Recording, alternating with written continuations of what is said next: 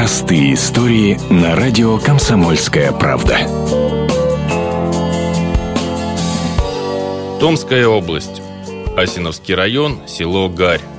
Как-то раз мужики пошли в лес резать бересту. Один из них, Сергей Платов, взял с собой шестилетнего сына Рому. Наказал ребенку сидеть в машине, а сам с друзьями вглубь тайги пошел.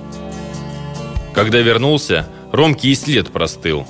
Мужики собрали тогда спасателей и волонтеров, стали прочесывать лес.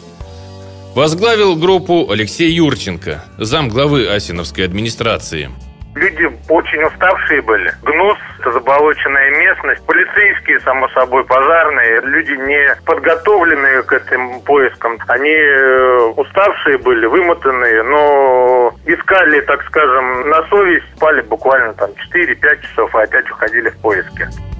Ребенка искали почти 200 человек – в небо поднялся вертолет, но шли минуты, часы, дни. Все понимали, как быстро тают шансы найти Ромку живым. Медведей очень много. В самом лесу егеря вот, и волчьих следы находили. У нас тайга в Томской области где-то процентов на 70 превышает допустимый уровень медведей.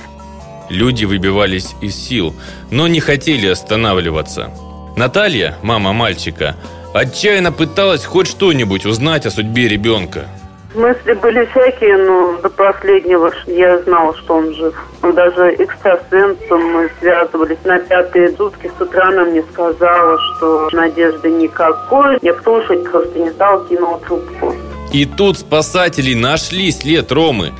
Это были насечки на деревьях. У мальчика имелся нож, которым он и делал эти пометки – как раз они и вывели волонтеров к ребенку спустя пять дней поисков. Не знаю, что меня кто-то ищет, что все равно найдут. Слышал, как вертолет летал наверху, кто-то стрелял. Я просто не знал, как сказать. Просто не знал, что я рядом. Ел растения, шишки. Они еще зеленые были. Когда хотел пить, находил ручей.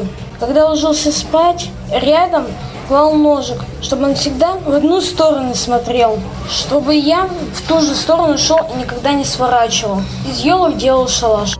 Родители Ромы в разводе, но общая беда сплотила их.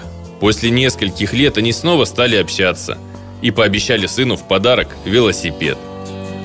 Вот такая простая история. Простые истории на радио «Комсомольская правда».